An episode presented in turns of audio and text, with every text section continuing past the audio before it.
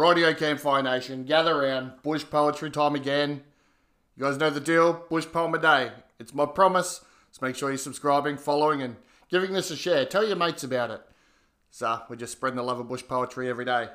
Now today we got one from a guy called Kookaburra. Now I got this poem from the Facebook uh, page Australian Rhyming Poets. Now this is the story, okay?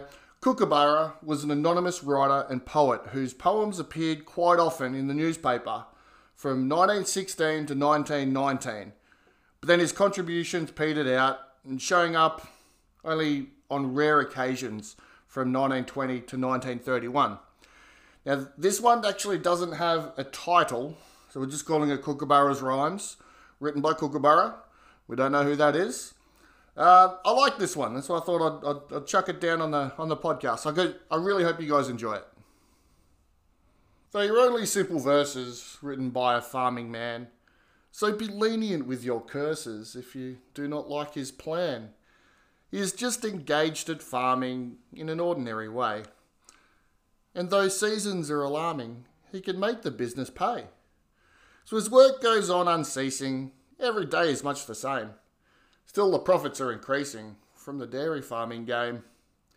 He does not care if little skits offend or please the eyes. He's not depending on his wits, so need not advertise. He has never been to college, in dead languages to delve, but was partly full of knowledge when he finished school at twelve. He's had nature for a teacher in his work upon the farm. He studied every feature that could interest and charm.